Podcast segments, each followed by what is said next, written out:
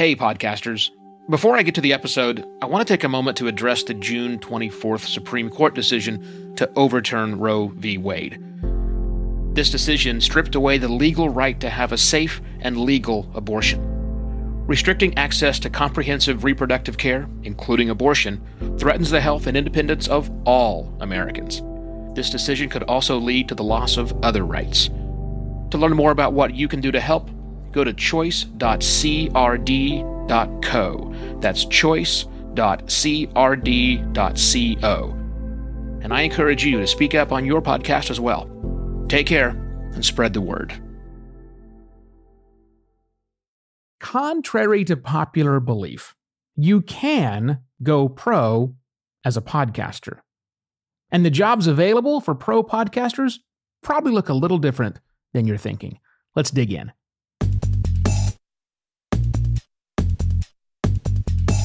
Hello and welcome to another Podcast Pontifications with me, Evo Terra. This week, we're going to dig into the topic of going from an amateur podcaster to a professional podcaster and what that looks like. And we're starting that series of conversations with a discussion of, of a reality check of sorts. Let's talk about what it really takes to go pro. Because as podcasters, we have in our mind this imaginary division between amateur, or as we like to say, indie podcasters and professional podcasters. But we need to break that down, that, that wall down, bust it down, ignore it, forget what you think about that. Because I want you to think about it differently. This isn't a difference between an indie-sounding podcast and a professional-sounding podcast. I don't mean it that way.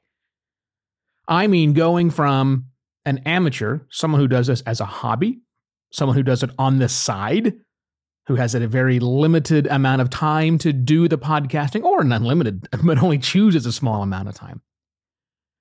Switching from that mindset to the mindset of someone who is making it their job to be in the industry that is podcasting.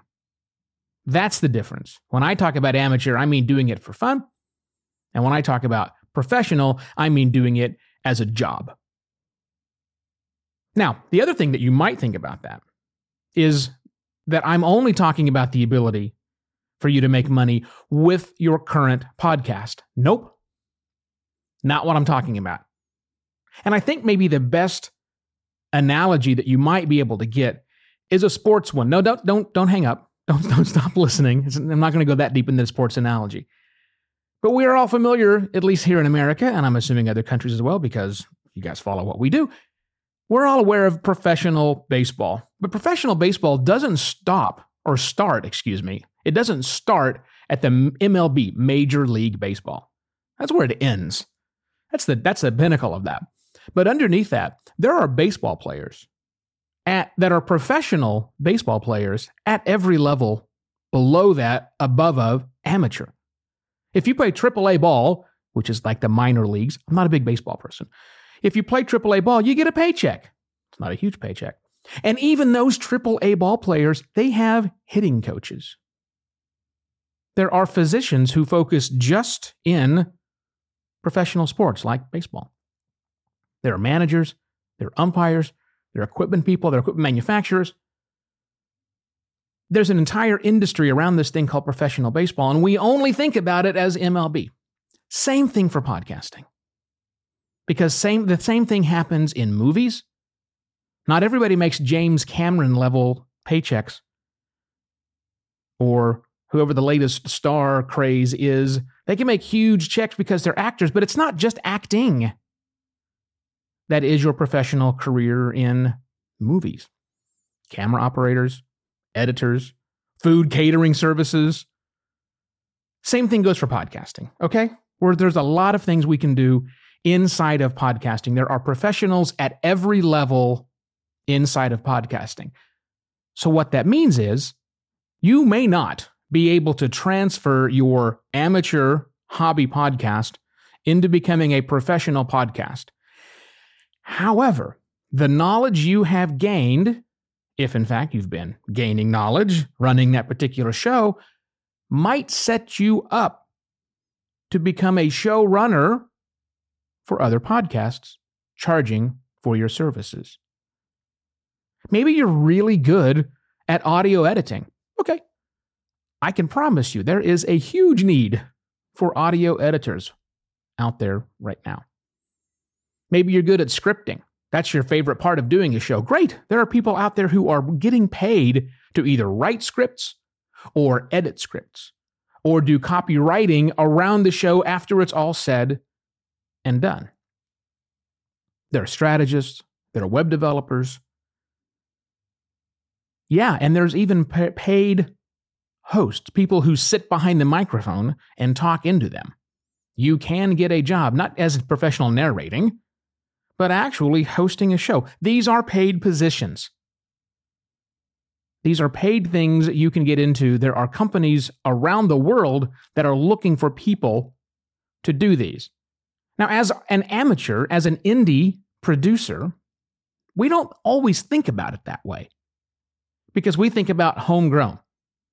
We think about the things we have done to bolster ourselves and the show or the shows that we are a part of. And we think that's the next logical progression. And maybe it is. There is a possibility that you can keep your show going. Somebody will pay you for it. Either come and acquire it to make it part of their network, or you could start running ads or sponsorships to make a serious amount of money with your show. It's a possibility, but it's not the only possibility. So the rest of this week, as we discuss how to go from amateur to professional, how do you specifically go from an amateur, hobbyist, indie podcaster to a professional person inside of the podcasting industry, I want you to think about it beyond what you're doing today.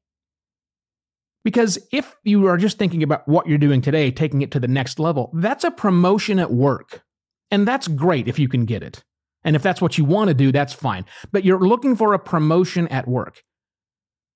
Really going pro might cause you to switch your job title and switch your company and switch the things that you're doing. So that's what I want us to talk about for the rest of the week. We're going to talk about the skill sets required to make this big shift. We're going to talk about the connections that you need in order to make this shift from amateur slash indie to professional, someone getting paid. And then finally, we'll talk about the mindset and the commitment it takes to see these things through. That's what you're in for for this week on Podcast Pontifications. It's all designed to make podcasting better. We want you to take what you have learned, making your show, making your shows right now, and help you take that, you, right now, you, to the next level. And if we do that, if we all level up our skills, or enough of us level up our skill set and go from amateur to pro, it'll make podcasting better.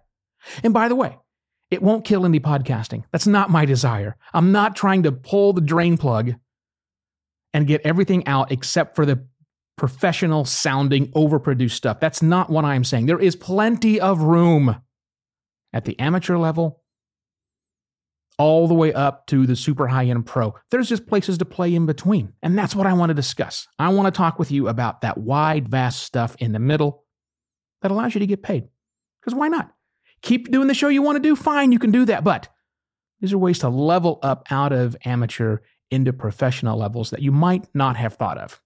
All right, that's what we're talking about. Thank you very much for watching and or listening. And I shall be back tomorrow with yet another Podcast Pontifications. Cheers.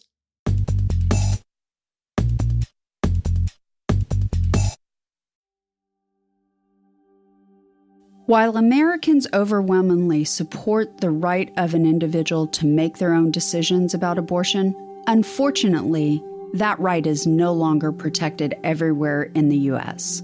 The Supreme Court overturned Roe v. Wade on June twenty-fourth.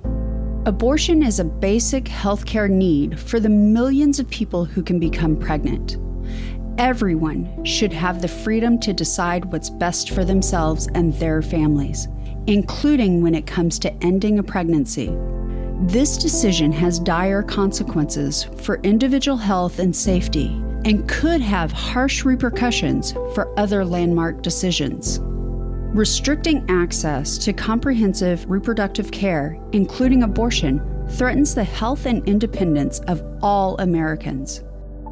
Even if you live in a state where abortion rights are upheld, access to safe medical procedures shouldn't be determined by location, and it shouldn't be the privilege of a small few. You can help by donating to local abortion funds. To find out where to donate for each state, visit donations for abortion dot com. That's donations, the number four, abortion dot com.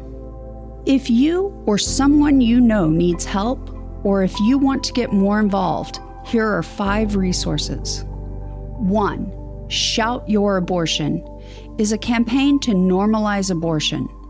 Two, Don't Ban Equality is a campaign for companies to take a stand against abortion restrictions.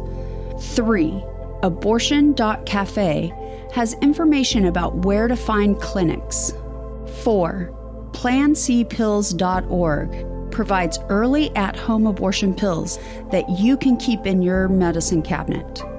And five, choice dot c r d dot co has a collection of these resources and more. We encourage you to speak up, take care, and spread the word.